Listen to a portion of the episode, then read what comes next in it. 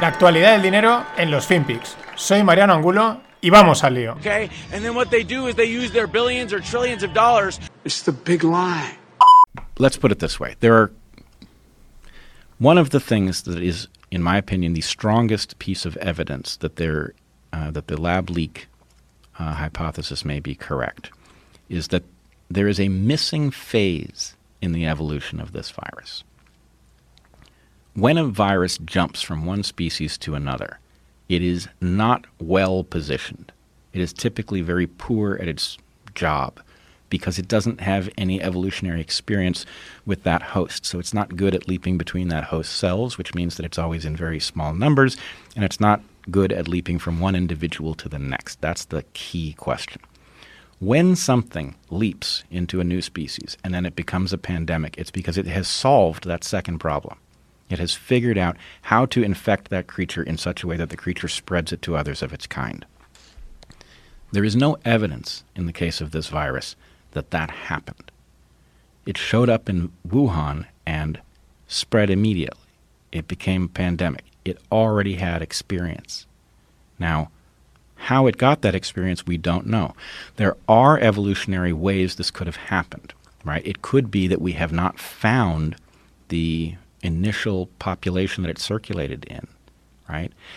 Or it could be that it circulated in a creature that we haven't found either. But the fact that there is no evidence that it shows up in Wuhan and immediately spreads um, tells us that this virus was well adapted to our cells and well adapted to transmit between individuals.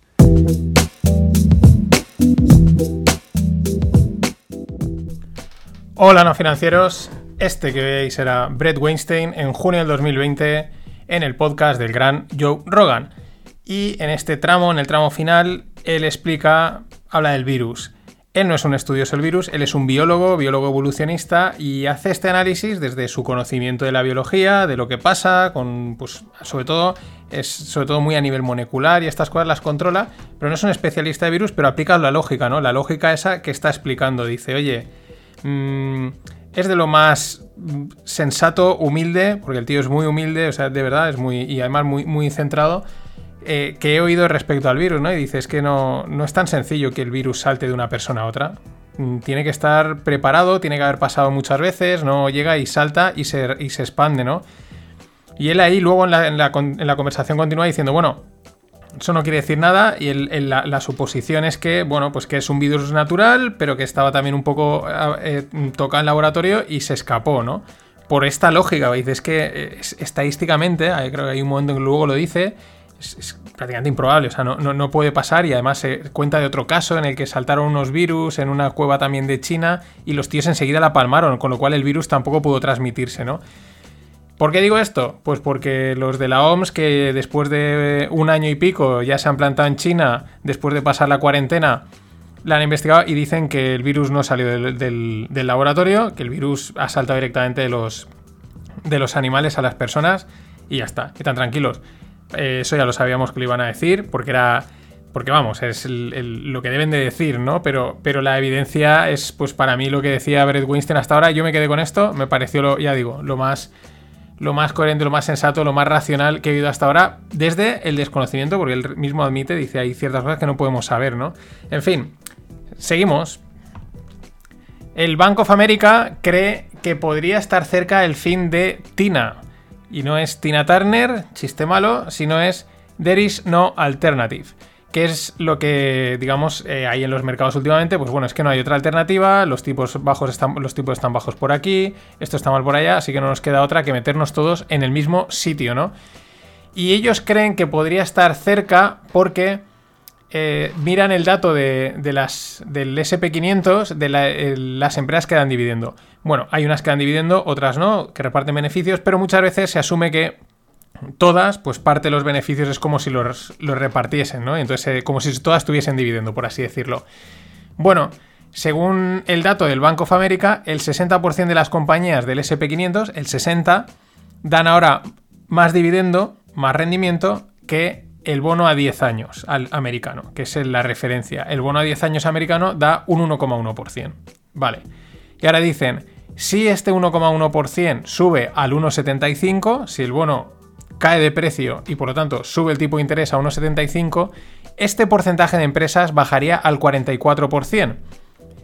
Y aquí es donde ya empieza el... empezaría, ¿no? El, el movimiento porque ya empieza esa ecuación ostras, pues si me puedo sacar un 1,75 con muy poco riesgo, pues casi prefiero irme allí que asumir el riesgo de estar invertido.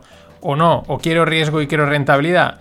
Pero es donde está el tema. De hecho, últimamente yo en Twitter, los operadores que sigo, eh, últimamente hablan mucho de los bonos, de los tipos de interés, del steepening, porque la curva sigue apuntándose un montón. Y, ahí está, ¿no? Y seguimos pendientes, pero interesante. Sobre todo no había ido, no, había ido yo el TINA. ¿Cómo les mola los acrónimos? There is no alternative. ¿Alguna vez la hubo? Y bueno, las SPACs, que últimamente también esto se iban oyendo mucho. ¿Qué son las SPACs? Special Purpose Acquisition Company, ¿no? Eh, compañía especial de adquisición, ¿no? Para, no, compañía para una adquisición especial, con un propósito. Se han puesto de moda porque ha sido una forma de sacar empresas a bolsa de una forma rápida. Eh, la forma habitual de sacarlas a bolsa es a través de una, IPO, de una IPO, Initial Public Offering, en castellano oferta pública de venta, y bueno, pues hay que pasar por otros cientos reguladores, tal, tal, es un proceso largo y costoso. ¿Cómo funcionan las SPACs? Pues lo que hacen es que es como una compañía muy pequeña con, que cumple los requisitos, ¿no? Y tiene ahí un board, un, equipo de management muy bueno, de tal manera que, vamos, está seguro que las dejan salir a bolsa. Salen a bolsa y entonces captan pasta porque al salir a bolsa venden acciones y, y captan pasta. Y automáticamente con ese dinero compran una empresa privada que ya tienen enfilada, ¿no? Entonces es como un proceso ahí, una triquiñuela para, hacer la salida a bolsa. La empresa que quiere salir lo único que hace es que saca una SPAC, o sea, saca a alguien una SPAC o convence a alguien para que saque una SPAC y le compre. Realmente esto lleva funcionando mucho tiempo. Lo que pasa es que es un vehículo que está asociado muchas veces a, periodos de mucha euforia y, también es un vehículo también considerado altamente especulativo. He leído a varios gestores mm, echando un poco, marcando la distancia. Ejemplo de la euforia es que en el 2020 hubieron 245 emisiones de SPACs si quitamos los fines de semana, diríamos que una por día, pero es que en 2021, en lo que llevamos de 2021, ya van 125 SPACs a tope. Y a tope también parece que va BlackRock, la supergestora de fondos, una de las tres grandes, de estas que tienen trillions en indexados, amenaza con salir de todas las empresas que no cumplan con los criterios ESG, los de Eco-Friendly, Environmental y toda esta historia, los ESG. Eh, amenaza con salirse de todas, eso sí, en 2050, con lo cual es como un... Esto que el, te, insulto pero me alejo, ¿no? O sea, es como te, te echo eso, pero, pero bueno, ya veremos, ¿no? Porque aquí a 2050 ya veremos, ¿no? Pero sigue ahí presionando. Tampoco estaría mal que se saliesen, habría, habría un poco de price discovery, ¿no? No como ahora que todo, todo tira para en la misma dirección. los analistas de, acciones de negocio están aburridos, dicen, es que no, no, hay nada, no hay nada que analizar. Y bueno, la semana pasada comentaba los malos números de BP en 2020, reconocían que había sido un año súper duro, una caída de, de ingresos y de todo. Y sí que ellos decían que había que ir al, mundo verde, ¿no? Que había que, reorientarse a la green energy. Y pues eh, para muestra este botón. Ha hecho, BP se ha llevado una oferta conjunta para un parque eólico en medio del mar eh, por 900 millones de libras.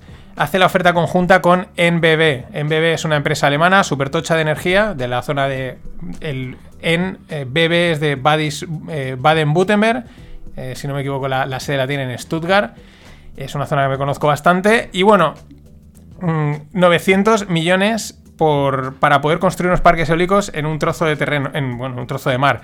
que es una oferta, parece ser espectacular, desproporcionada, o sea, brutal, ¿no? Sé que han dicho, vale, hay que ir verdes, pues vamos verdes a tope. ¿Qué es lo que también es curioso? ¿Quién se lleva esos 900 millones? Crown State. ¿Qué es Crown Estate? Pues es una compañía, podemos decir, público-privada, porque la fundó el rey Jorge III en 1760. Y sí, es la compañía propiedad de la, familia real inglesa. Eh, con, pues eso, con residencias, eh, real estate. Eh, zonas también, seabed management, es decir, eh, fosos marinos o como se... Sí, seabed es como la cama marina, ¿no? Como sería el suelo marino, por así decirlo, real estate, oficinas, centros comerciales, 900 kilitos en pounds que se ingresan aquí la familia real. Y luego otros se quejan de la que tenemos aquí. Pues si, pues estos son unos pobres, los que tenemos aquí son unos pobres. Más cosas. Ojo a esto, malos datos de espectadores para la Super Bowl, que fue hace apenas dos días. 96 millones, 96, 96, 97, un 8% menos que el año pasado. No deja de ser curioso porque estamos en un año de pandemia, de no salir, de bastante confinamiento en todo el mundo. Y, es como, bueno, pues perfecto, mira, hay Super Bowl, hay algo que hacer, aunque no haya visto un partido de Super Bowl en mi vida, pero veo algo, ¿no? Es plan, pues no, ha caído un 8%, eh, la gente está, eh, yo creo que tediosa. La liga, por ejemplo, aquí es yo este año tengo varios amigos que dicen, yo ya estoy viendo y, son más futboleros que nunca. Muy curioso esto, esto me llama mucho la atención, pero también es curioso porque todos los equipos deportivos, todos en todo el mundo, esto ya lo, veían venir a principio de temporada. Eh, han recortado, han ajustado mucho, no se han tirado a la, piscina a hacer super fichajes. Veremos a ver. Y bueno, una posible, parece que está en Twitter, siempre ha estado ahí el, modelo de negocio, que si no le sacan todo el partido que deberían de sacarle, que si Jack Dorsey está en África, no sé qué, está también con Square, que debería estar centrado. Hay bastantes inversores que piden la cabeza que de, Dorsey, que debería de salirse y, meter a alguien que esté totalmente centrado en Twitter, porque es una, red social muy potente y se le podría sacar mucho negocio. Dejan, eso sería lo que podríamos decir eh, inversores activistas, que lo comentaba la semana pasada, pero parece, se filtra una posible reorientación del negocio. La primera, cobrarían por TweetDeck, que es el, lo que se gasta en, ordenador, ¿no? para el rollo navegador, que puedes manejar bastantes, eh, bastantes eh, listas y tal, ¿no? Es decir, de pago de premium. La otra, esta es interesante, se podría dar propina a otros usuarios. Esto es interesante porque ya hay, mediante Lightning Network, que es de, del mundo Bitcoin y, y, de Sergio Abril, que es un chico aquí de España que, luego que, que programó esto que se llama tipping.me, pues ya se podían dar propinillas entre los tweets, ¿no? De, no de céntimos, de menos de céntimos, ¿no? Y es interesante porque igual utilizan este... Sé que Jack Dorsey le había felicitado personalmente a este chico, igual utilizan este, esta historia y es un ejemplo más de aplicación de Bitcoin, o a lo mejor sacan su Tweetcoin, también podría ser posible. Más cosas que plantean es que los usuarios premium pues, puedan eh, lanzar suscripciones a sus tweets y a sus listas de correo. Creo que era la semana pasada, comentamos que habían comprado Rebu, que era pues como el Substack, ¿no? Para crear eh, newsletter y de pago. Entonces, en esa línea. Bueno, al final, no depender solo de anuncios, sino plantear otras cosas hoy en día que también la gente está acostumbrando a pagar por muchos otros servicios en Internet que antes no se pagaban.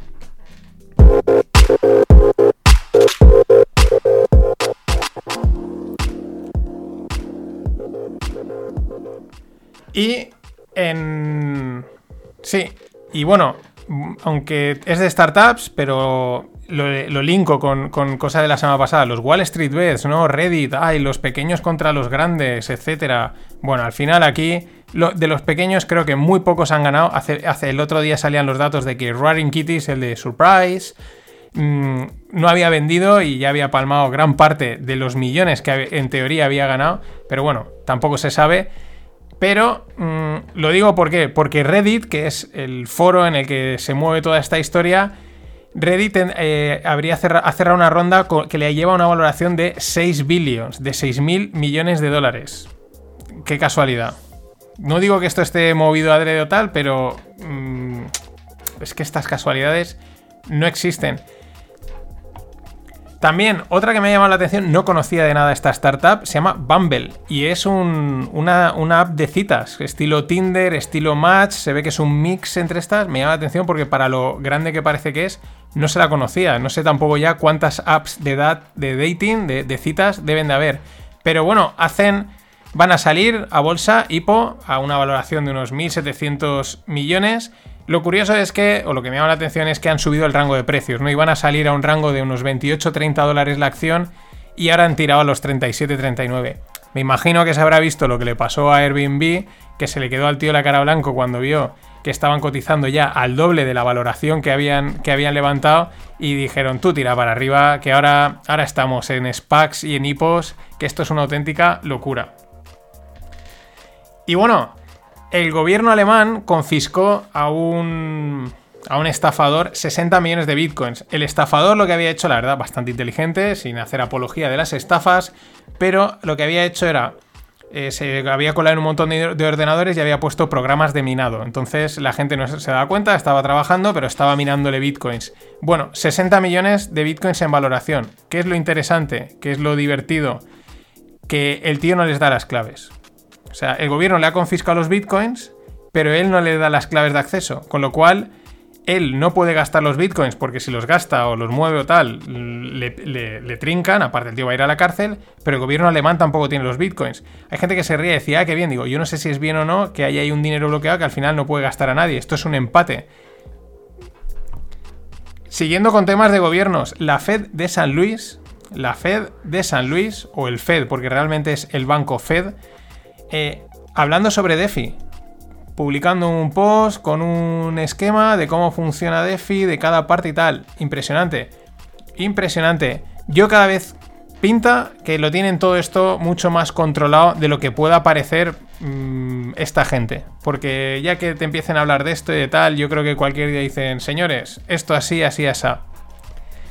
Y bueno, eh, han salido ya a cotizar los futuros de, de Ethereum en CME, en la Chicago Mercantile Exchange, es decir, en un organismo oficial importante. De momento el efecto ninguno. Cuando salieron a cotizar los de Bitcoin, que fue allá por 2018, eh, justo empezó una caída importante de Bitcoin, bueno, de casi un 80-90%. En esta se decían, uy, a ver qué pasa, pero claro, como ha pasado lo de Elon, la, la compra de Tesla, pues ha quedado todo totalmente anulado.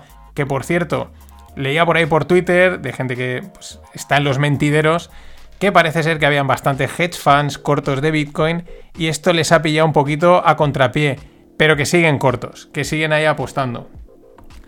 Y bueno, siguiendo con esto eh, y con Reddit, que os lo he comentado, parece ser que un usuario de Reddit dice que, era que él es programador de Tesla, hace ya como mes y pico ya avisó, dice, oye, que, yo he hecho el programita con el que Tesla ha comprado eh, bitcoins. Puede ser verdad, puede ser mentira, los foros son así, pero no deja de ser divertido. Y por último, en relación con Bitcoin, eh, Juan Rayo, el famoso economista español, pues ha publicado un vídeo explicando un poco, bueno, la posibilidad de que Bitcoin acabe siendo una moneda, ¿no? Está muy bien porque explica bastantes escenarios, los casos que se podrían dar, etcétera. Y bueno, la verdad es que el vídeo está bastante bien. Unas cosas interesantes es que, que en las que remarca de una manera bastante directa pero sutil es que se tiene que estabilizar el precio para que realmente es una condición clave evidente, ¿no? Se tiene que estabilizar el precio de una manera o de otra y ahí quizás es donde puede estar el caballo de batalla o no. A mí lo que más me sorprendería, es un gran economista, pero es un economista teórico. Sería la primera vez que un economista teórico liberal acierta en sus predicciones. Esto yo creo que no se ha visto nunca en la vida. Un economista eh, teórico liberal acertando. Eh, a ver, que los economistas socialistas y marxistas tampoco aciertan, pero como están en el gobierno, pues dicen esto se hace así y punto. Y, pueden decir que se ha cumplido. Porque yo en economía, de economía, en los únicos en los que creo es en estos. economía no hace falta estudiar. Eso es bien cierto, no hace falta. ¿Cómo que no? No hace falta. El hombre que gane cinco duros, que se gaste uno. Y ya está la economía. Esa es mi escuela de economía. Hasta mañana. always look on the bright side of life. Always look on the light side of life.